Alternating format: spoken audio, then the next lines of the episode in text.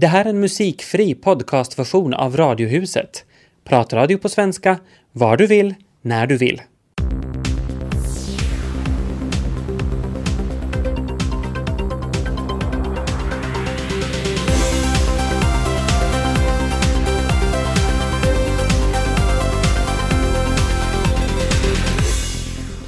Just nu börjar en och annan fundera på julbordet och menyn och klicka fram nya recept. Vi har Radiohusets egen kock här som ger tips om julmat och julmatstrender. Mm. Brukar du vara sjuk på jobbet och om du dessutom får extra betalt för att inte stanna, stanna hemma när näsan rinner och musklerna verkar? Ja, vad gör man då? Dessutom har vi fått en pratstund med Mona Salin, tidigare partiledare för Sveriges Socialdemokrater, numera på korståg mot rasismen. Henne hör ni ungefär 15.35. I Radiohuset med Tobias Larsson och Ami Lassila. Välkomna med!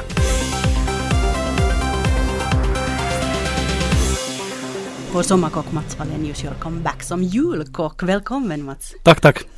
Hur mycket har du själv redan kokat julmat? Nå, inte någonting. Okej, okay, det är ganska skönt att höra för det har inte jag heller gjort. Men om man nu då vill börja förbereda så att det inte blir alldeles för stressigt i de sista dagarna, så vad ska man nu börja göra? Nå, alltså jag, jag uppskattar ju hemskt mycket det här kalla uppskurna på liksom förrätten på, på julmiddagen. Så laxen och sånt här kan du redan grava och om du vill ha, göra egen sill så kan du sätta silinläggen. Det kan du göra redan nu. Och lådorna vet jag att min mamma till exempel, så hon, hon frös ju ner dem. Hon gjorde dem i tid före och sen kan man ta ut dem. Så nu finns det ju små saker man kan göra i förväg. Mm. Nu hur är det här med, med nya trender i, i, maten för den här julen? Är det något man ska titta efter? Um, trender i julmat är nog sånt att det är nog svårt. Människor tycker nog om sina egna grejer. Och kanske mest av alla de här högtiderna så tror jag att julen är den som man helst vill hålla sig fast i sån här traditionella och det som man har gjort tidigare, det som man är van med. Men nu finns det ju den här kalkonen till exempel som är på väg in mycket, mycket mera. Sen har jag förstått några kockkollegor prata om att, att olika liksom vilt filéer och sånt här har uppskattats varmt också som man har börjat göra mer och mer nu för tiden. Uh, är det Danmark så är gåsen till exempel börjar bli mycket mera till exempel. Så mm. kanske den också kommer hit lite. Och än så länge har jag åtminstone inte sett någon gås på Nej, inte heller. Nej. Nå, nå det här, hur är det med sånt här som efterrätter? Där är det ju ganska traditionsenligt med, med sån här plommonsoppa och risgrynsgröt äter en del till och med till efterrätt fast för mig känns det som att det är ganska mäktigt efter det där. Det är nog tufft alltså. Man borde lämna till nästa där, den tror jag, gröten. Ja. Men du har med dig här något exempel på? Ja, jag har hämtat tre stycken olika grejer som jag tror att eller jag skulle kunna göra till tradition en sån här pepparkaksbulle som jag har med här som jag tycker själv att är helt fantastiskt god. Okej, okay, det ser ju ut som en ganska vanlig bulle med sån här pärlsocker på örfil. Ja, men det är en bulladeg och sen har de gjort någon sorts sån här pepparkaksdeg. Att jag har hört om recept som du bara använder pepparkaksdegen och sätter blä på bulldegen och så sätter du i ugnen. Att okay. det är liksom mest, mera konstigare än så. Mm, det här är helt en nyhet för mig. Ja, sen har jag en pepparkaksmousse med mig. Och den är ju alldeles vit. Är den här nu då alltså, man vet inte riktigt, är den mjuk eller hård? Ja, den är nog mjuk. Okej. Okay. Ja. alltså jag måste ha en liten Ta smakbit, ja, smakbit där, ja. Du har satt en sån här fin snurra här på, på tallriken. Och vad finns det i den här? Hör, det där är alla de här klassiska pepparkakskryddorna och sen har de smulat med lite pepparkaka med i den. Alltså mm. det är mm. helt... Mm, den, den var ganska söt den här. Mm. Mm. Vad finns här? Alltså något små smulor är det. Ja, alltså det? är från pepparkaka, små smulor. Det är pepparkakan. Ja. Just det, de smakar väldigt sött. Ja. Tobias ser ut som han skulle vilja smaka. ja, och sen hade jag ännu en tredje, hade jag fudgen med här. Som Aha. jag har märkt att varför jag har följt med i svenska tidningar och följt med och läst olika saker så ser jag att fudgen är liksom på väg in mera och mera. Och då tog jag en helt vanlig basic fudge och så tog jag en ingefärsfudge som vi också ska smaka på här. Mm -hmm. Och bara märker att det är också sånt som är liksom trendigt skulle jag säga nu som är på väg in faktiskt helt, helt på väg in till vårt vårt julbord tror jag. Oj då, varifrån kommer det då? För det där har jag nog inte sett på någons julbord någonsin, en sån här fudge. Nej, alltså inte jag heller sett, men jag ser att det liksom i alla tidningar och alla ställen står det om det ja. och att det är liksom på väg in. Och jag tänkte, jag älskar fudge, så jag tänkte att varför inte? Okej. Det skulle ju passa hur bra som helst. Är den här nu liksom, den är mörk under och så är den lite ljusare ovanpå? Jag har lite choklad på ytan ännu för att den ska vara lite godare. Okej. Ja. Och den här ingefärsfudgen då, Jag tror det är den här det. det är den, just det den är. Och det här är helt bara sån typ toffe fudge. Så riktigt klassisk bara. Mm. Nå, sätter man fram, hur sätter man fram det här då? Är det liksom bitar bara eller stora klumpar eller får var och en skära själv eller? Nej, jag skulle sätta tänkt? fram dem i sådana bitar och kanske till kaffe. Kanske en konjak skulle sitta bra med en sån här fudgebit skulle jag säga. Just det. Men hur är det nu om man tänker, det här var då de trendiga efterrätterna och, och det var väl verkligen mm, spännande måste jag säga. Allt, allt det här var helt nytt för mig. Men om man tänker på alla de här gamla traditionella rätterna, på, Ja. på lådorna, på skinkan och, och, och sillinläggen och allt det här. Finns det något sätt att liksom på något vis, vilket, hur kunde man puff, piffa upp dem lite och göra lite annorlunda men så att man nu inte lämnar traditionen för den är ju så viktig för så många. Alltså en sån här, nu om vi tar nu trender så är det ju den här batatlådan som har kommit in. Vad man använder lite mera, lite liksom ingefära och sånt här och får lite piffar upp den här. Och den, den följer ju ganska mycket det här gamla. Det görs ju på samma sätt som vanliga lådorna. Bara att det är batat i den istället.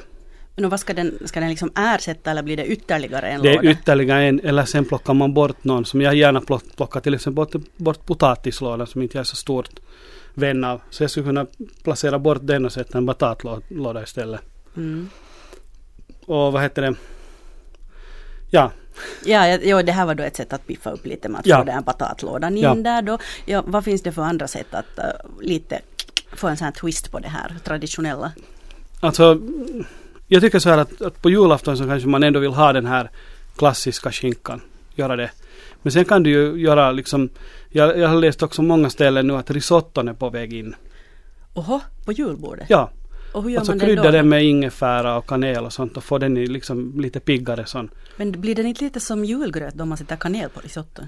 Ja, men det du, det man är men du river ju ändå parmesanost sen efteråt.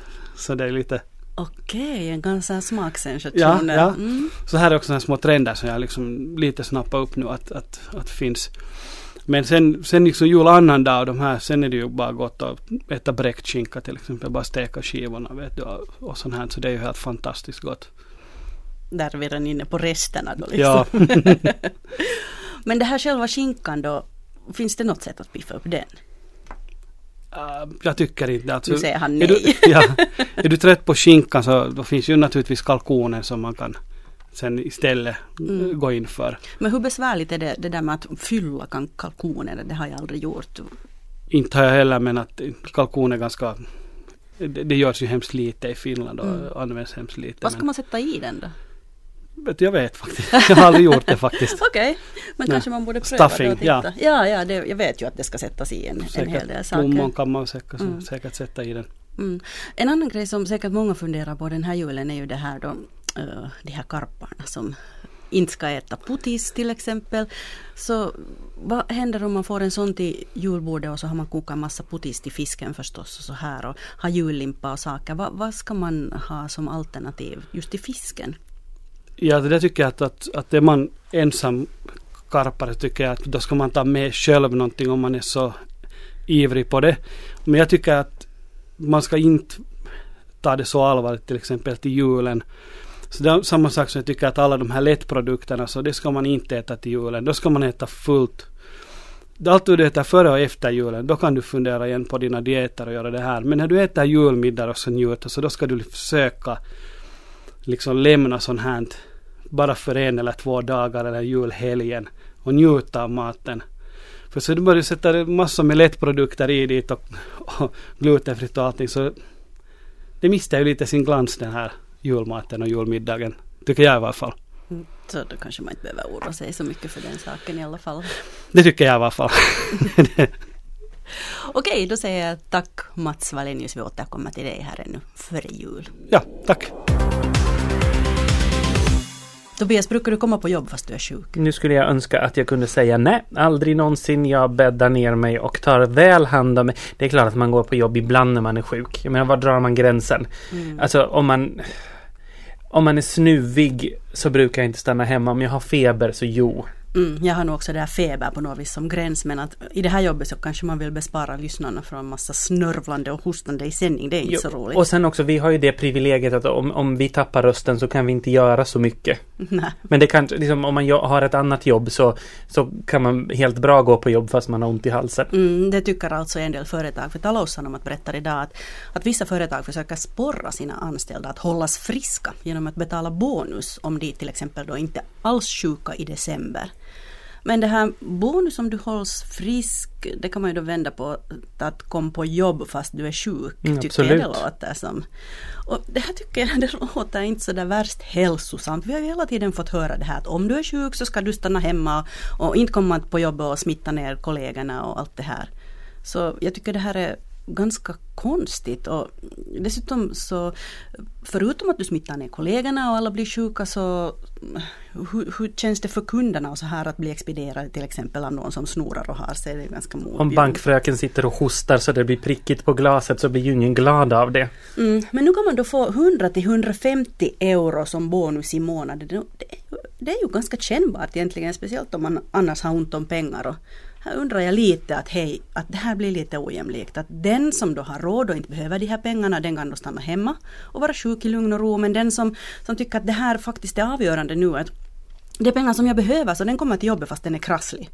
Men på S-gruppen som är en av de arbetsgivare som har initierat det här så tillbakavisar man den här kritiken och säger att, att ingen kommer väl på jobb när den är sjuk för en sådär liten peng. Men ja. Jag tror faktiskt att den där pengen ändå betyder ganska mycket för människor. Mm. Och sen så slog det mig dessutom att, att de här som är tvungna att stanna hemma med sjukt barn, de, de bestraffas ju också här.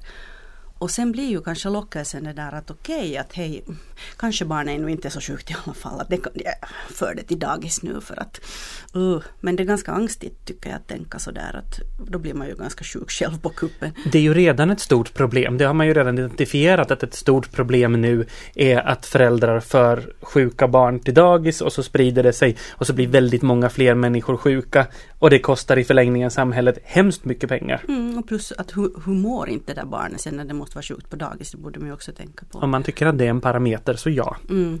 Men så är det faktiskt några som har kommenterat den här nyheten på, på webben och tycker att i själva verket det här är ett bra förslag. För kanske måndagssjukan då minskar. Det kan ju hända, hon vet. Mm.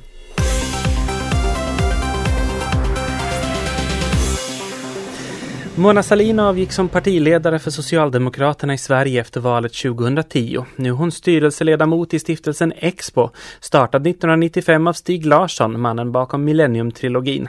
Jag fick en pratstund med Mona Sahlin och bad henne förklara vad Expo är för någonting.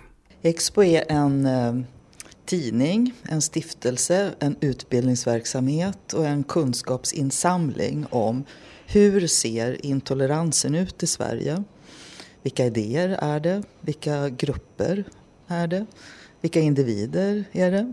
Hur motarbetar vi dem? Eh, enklast uttryck, kunskap om extrema rörelser i Sverige. Första gången jag fick kontakt med Expo, det var ja, i stort sett när den bildades, så fick jag ett brev ifrån en person som hette Stig Larsson, som jag aldrig hade träffat. Och det stod ungefär så här, Hej Mona, Vet du hur hotad och hatad du är av de högerextrema i Sverige? Om du inte vet det så kanske du borde ta reda på det. Ring om du vill. I alla länder, också i Sverige, så finns det så många som inte vill se det som är fult och jobbigt i ett land. Nej, i Sverige har vi inga rasister. Men det har vi. Och Expo hjälper till och visar det Sverige. Hur mycket behövs Expo idag? Den eh, intoleranta rörelsen har ju förändrats mycket på de här åren. Men ändå inte. Eh, från att i princip bara ha varit mer eller mindre lösryckta grupper, sekter, små grupperingar, så har ju också parlamentet nu fått in Sverigedemokraterna som ju är en direkt utlöpare av de här grupperna. Eh, invandringen till Sverige har ju fortsatt och det mångkulturella samhället är ju inte någonting som vi kanske får i framtiden. Vi är ett sådant land. Och 11 september i USA förändrade också de högerextrema rörelserna och nu är det muslimerna som står i fokus för deras hat. Och därmed så blir de verkligen relevanta också i Sverige, där en så stor del av vår befolkning har sin bakgrund ifrån andra länder. Så Expo med den kunskapsbaserade informationen behövs väldigt mycket också idag. Du berättade om det här hatet som du upplever på nätet och det krävs inte många klick på nätet för att hitta ett starkt hat mot dig som person och mot Expo som stiftelse. Hur påverkas man av att ha allt det här hatet riktat mot sig? Jag kan ju bara svara för mig. Det har ju funnits tider i, i mitt liv när man också har känt sig ganska rädd, det ska jag säga. Men när jag slutade som partiledare och sista debatten i riksdagen så fick jag ju väldigt mycket då presenter och vänliga ord ifrån de andra partiledarna. Och de var ju ärliga. Man kan ju vara politiska motståndare men uppskatta varandra som personer. Men när Jimmy Åkesson, ledaren för Sverigedemokraterna, gick upp och sa Jag har ingen present till Mona Sahlin men jag vill tacka henne för hon har varit själva symbolen för allt det Sverige som vi motarbetar. Du har varit inspirationen. Och då kände jag en sån stolthet faktiskt. Någonting har väl jag ändå gjort rätt om det är så att de tycker så illa om mig som politiker därför att jag står för ett Sverige de inte vill ha. Så ibland är hatet en bekräftelse på att man har gjort rätt. Så känner jag i alla fall. Du var väldigt tydlig i de här frågorna redan som, under din tid som aktiv politiker. Varifrån kommer ditt engagemang? Vissa saker inom politiken växer ju in i själ och hjärta.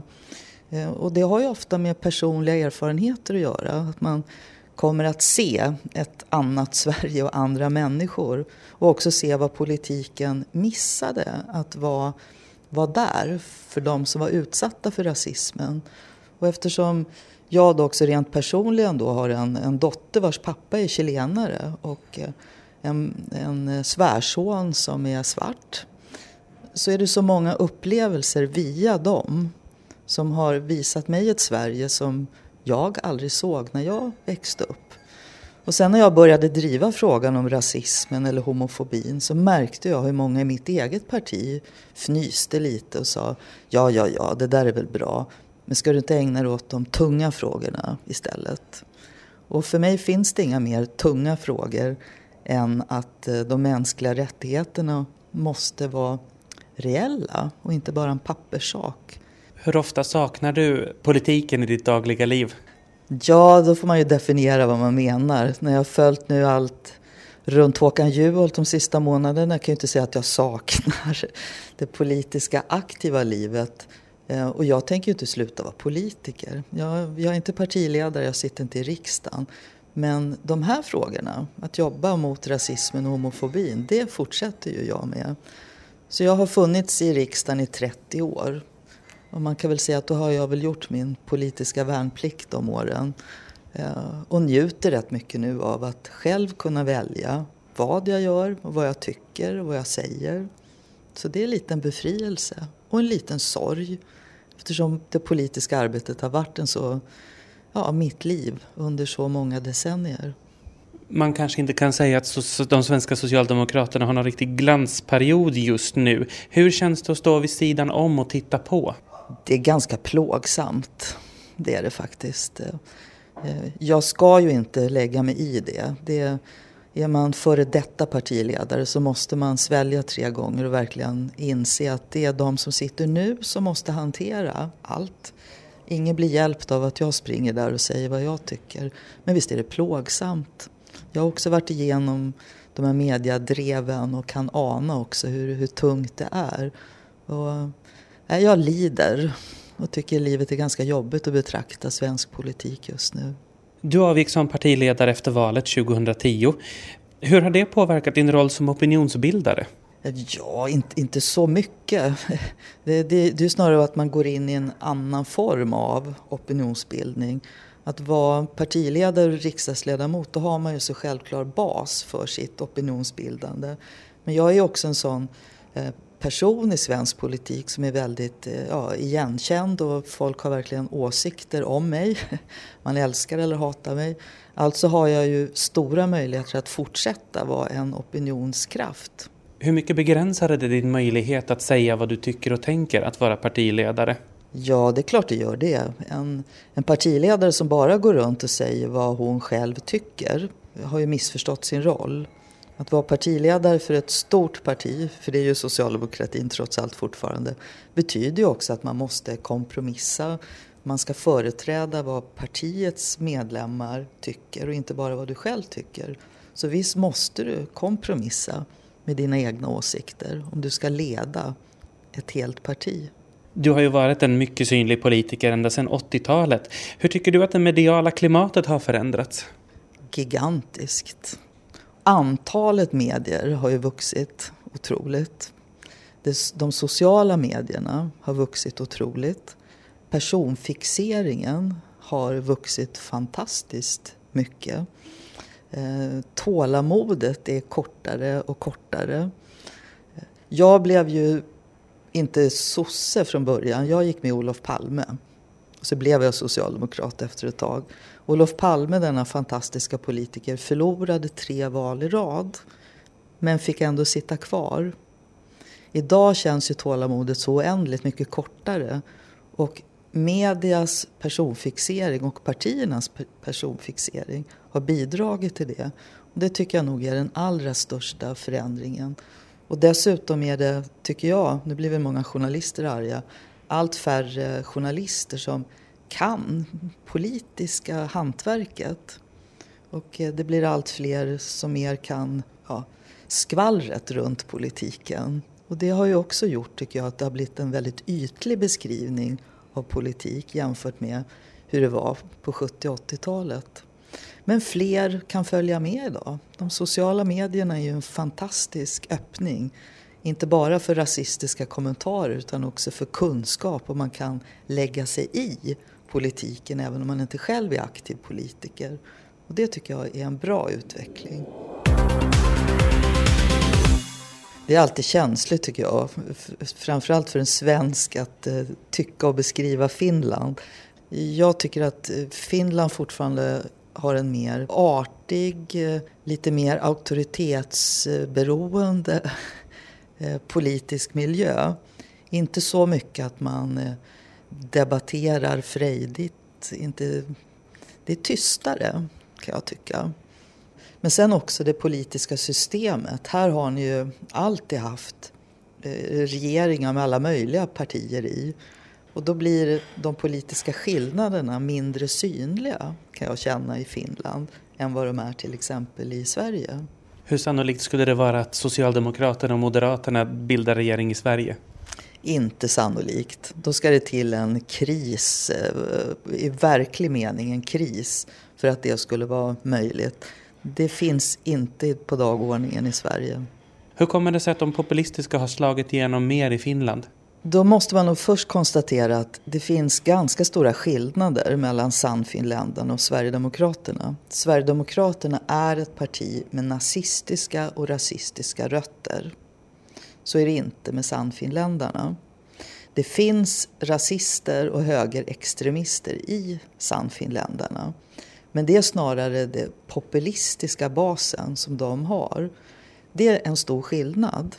Vi hade ett sånt parti i Sverige med för ett antal år sedan som hette Ny Demokrati. De var väldigt lika Sannfinländarna.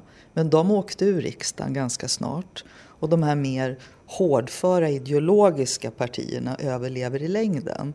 Om ingen blir arg om jag säger så är det ju snarare så att den politiska utvecklingen i Finland idag är där Sverige och populismen var i början på 90-talet.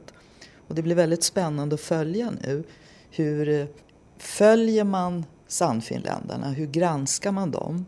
Hur ser man på de individer som finns i det partiet som verkligen har fascistiska och rasistiska åsikter?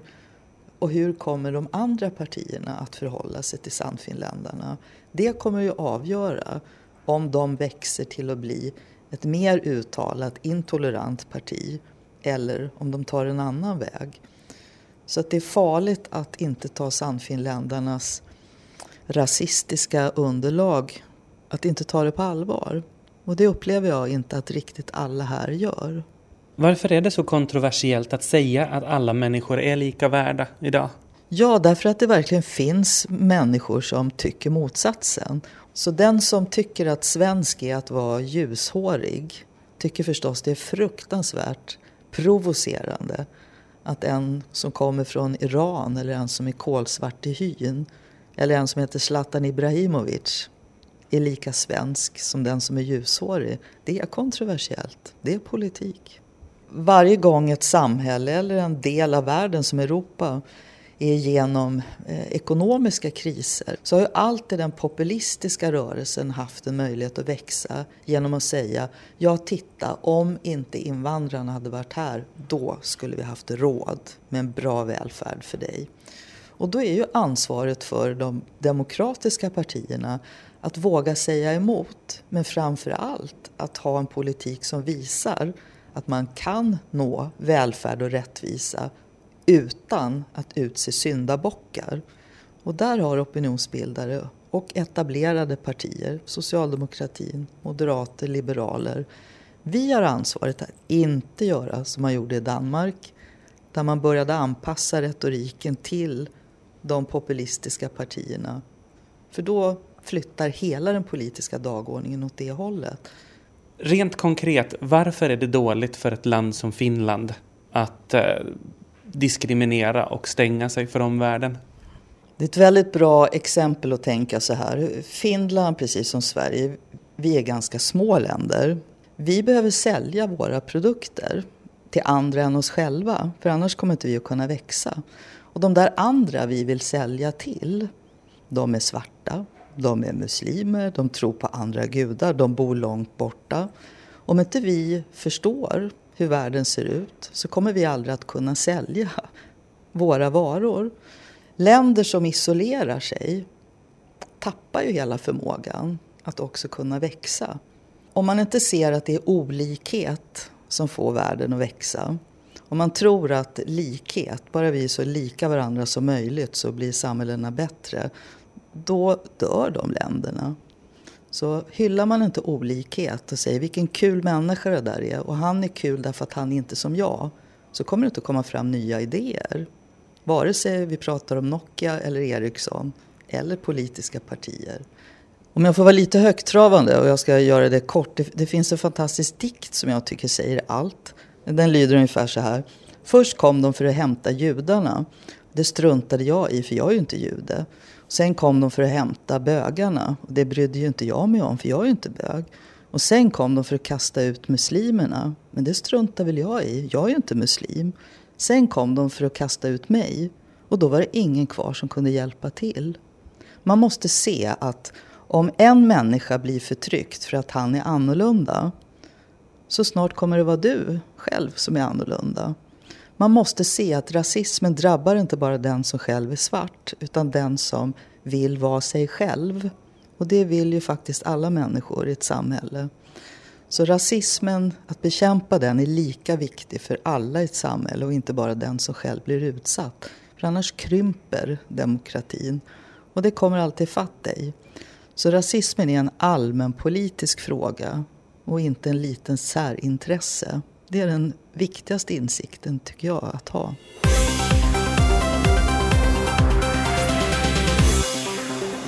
Det är dyrt att åka längre sträckor med taxi, kunde jag konstatera nyligen efter en utekväll när både konto och plånbok gapade tomma dagen efter. Rena rånet, skulle man kunna säga. Och faktiskt många gånger mycket dyrare än när jag på riktigt blev rånad av en taxichaffis för några år sedan i Peru. Ja, det låter ju väldigt dramatiskt det där med att bli rånad. Men det var varken våldsamt eller speciellt hotfullt. Men ändå ett rån. För man tog våra pengar mot vår vilja under milt eh, tvång. Och dessutom så skulle man nog kunna kalla det för kidnappning också. Åtminstone i Finland skulle det vara. Men det råder lite andra regler i Sydamerika förstås. Men visst tyckte vi att det var lite udda, väninnan och jag, att eh, taxichaffisen hade med sig en kaverin som han då presenterade som sin kusin i bilen. Men å andra sidan, som jag redan konstaterat, så gör man saker på ett annat sätt i Sydamerika. Och det var ju faktiskt en riktig taxi åtminstone. Den hade i alla fall det officiella märket som vi hade lärt oss att en taxi ska ha. Så vi tänkte att okej, okay, om han då inte har annat att göra på dagarna än att åka runt som sällskap åt sin kusin som är taxichaffis så må han väl göra det då. Fast sen när de vägrade köra oss till busstationen dit vi skulle utan eh, styrde taxin mot gränsen mellan Peru och Ecuador och vägrade stanna trots att vi sa åt dem så gick det upp för oss att kusinen eller vad han nu sen var, han var med som förstärkning. Vi kikade på varandra i baksätet och konstaterade att hej hopp, vi har visst blivit kidnappade. Men de var väldigt trevliga våra kidnappare, spelade musik för oss på bilstereon medan de artigt då förklarade att nu ska vi åka till gränsen mellan Peru och Ecuador. Och det var då ett ställe som vi uttryckligen hade blivit varnade för. Ett ställe där man som utlänning kan vara rätt utsatt och ganska så säker på att bli av med sitt pass och allt annat av värde. Så dit tar de oss då, taxikusken och kusinen. Stannar sen bilen och påpekar för oss det vi redan vet att om de nu tvingar oss att stiga ur bilen så är sannolikheten stor att vi blir av med allt det värde. Men om vi ger taxichaffisen och kusinen då alla våra amerikanska dollar så då ska de beskydda oss från allt ont och eskortera oss till ett ställe där vi rätt säkra kan ta oss över gränsen. Suck och stånk, ja vad gör man? Jo, man tar det säkra för det osäkra och betalar. Vi gick igenom våra fickor och väskor och hittade nu sådär ungefär 100 dollar som vi gav dem och sen så höll de sitt löfte och eskorterade oss till ett säkert ställe och det slutade ju gott. Och nu så här efteråt, när jag tänker på det, så inser jag att de där knappa 100 amerikanska dollarna då var värda sådär en 70 euro. Och om man tänker på sträckan vi åkte med taxikusken och kusinen plus eskorten som vi fick sen och tiden som det tog så skulle det ha kostat det tredubbla minst här hemma. Så sist och slutligen så var det nog inte så farligt det där rånet som vi råkade ut för. Men det är onekligen ett väldigt spännande reseminne, tycker jag, Filippa Sundlin. Mm. Det är nästan som inför en rockkonsert. Kön utanför handarbetsaffären i Karis ringlar sig lång och genast klockan nio på morgonen när företagaren Pirjo öppnar dörren blir det rusning till alla sy och sticktillbehör. Så firar hon också 34 år som företagare och har dagen till ära lika stor rabatt på alla sina varor. Under hela 2000-talet har Pirjo sålt bra med garn och stickor men den här hösten har varit exceptionell, till och med hektisk. Stickprogram på TV, sticksnack på nätet, särskilda bloggar, stickkaféer med mera har satt fart på stickorna, oberoende av ålder och i viss mån till och med kön. Men den här morgonen är det nog enbart kvinnor som väljer bland garnnystanen. Sockor. Flera av mina väninnor stickar nog, inte alla. Varför började du till exempel sticka för fem år sedan? Eh, det är nog min mammas fel att jag började göra det själv. Före det så stickade hon alltid men hon påstod att det var dags för mig att lära mig själv. Så för fem år sedan kunde du inte sticka sockor? Eh, nej. jag kommer ihåg att det lärdes i skolan när jag var i tolvårsåldern så då skulle man lära sig sticka sockor. Jag fick aldrig de där sockorna färdiga. Nej. Hur var det så för din del? med mig. Mm. Mm. Mm. Samma sak. Så då var det inte så där hemskt roligt? Nej. Vad är det som gör att det är skoj att sticka nu då? Uh, det är ju också det här att det är hemskt mycket nya garn. Man behöver inte byta garn för att få sockorna randiga idag. Garnen är färdigt så att de blir randiga. Och det tycker jag är kul. Mm, för mig är det avslappning. Då kan jag med gott samvete sitta i soffan men jag gör ändå något lika. Här har vi Karins mamma. Vad heter du? Gunhild. Karin sa att det är du som har egentligen uppmuntrat henne att börja sticka sockor. Att du sa att det är slut för din del att sticka sockor åt, åt kanske barn och barnbarn. Mm. Mm. Delvis stämmer det, ja. Hur är det med dig själv? Hur länge har du stickat? Från 20 års ålder. Det är bara tidsfördriv. Sen har jag stickat mycket åt mina barn, tröjor. Mm. Också åt mig själv och åt gubben. Just nu har du en jättesnygg mössa till exempel på dig, en sån här stickad svartvit med en äh, snygg, är en virkad blomma på. Mm. Ja. Mm. Egen design? Ja. Har du mycket sådant hemma? det där finns några.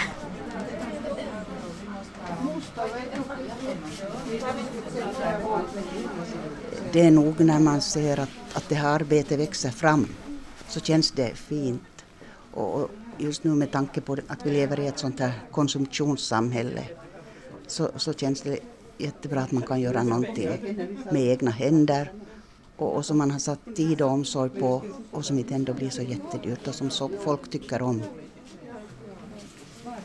Så säger Kerstin Ljung, en av de som så att säga blivit på kroken vad gäller stickning och som också besöker handarbetsaffären.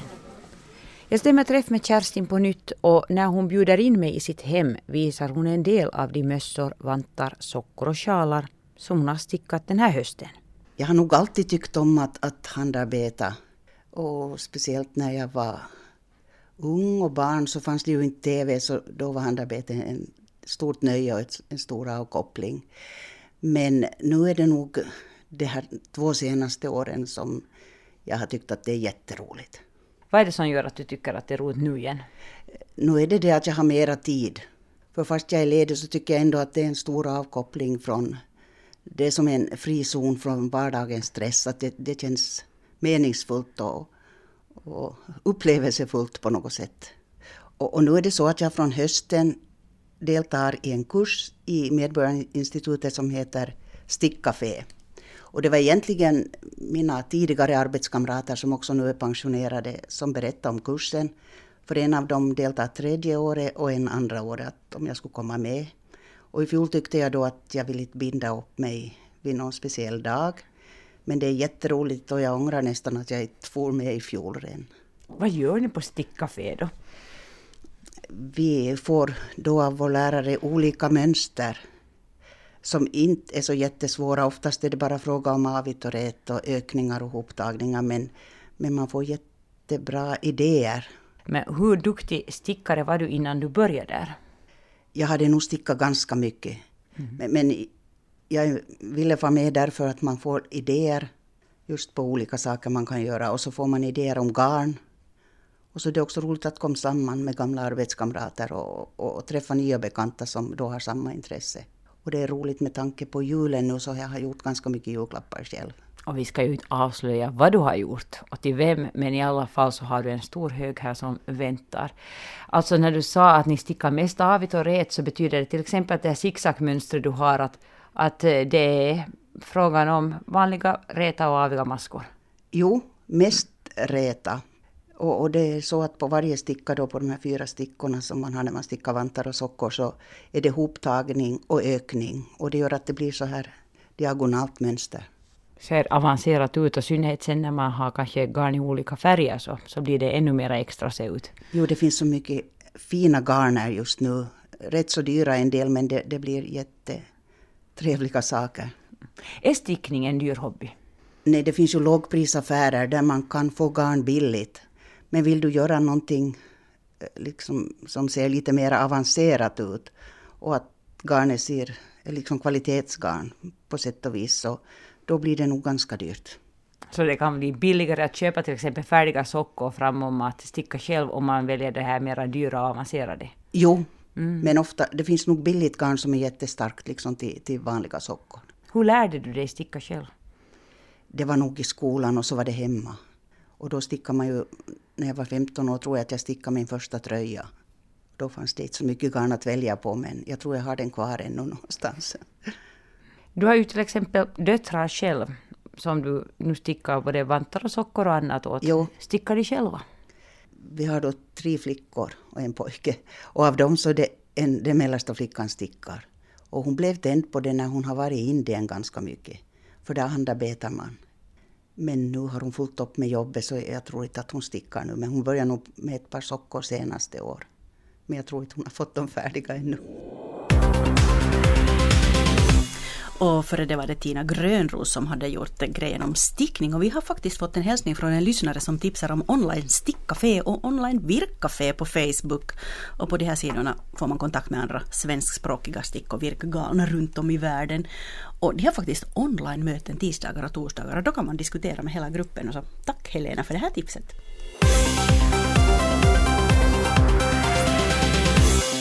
Det här var en musikfri podcastversion av Radiohuset som sänds i Radio Vega måndag till torsdag. Mer information om programmet hittar ni på svenska.yle.fi radiohuset.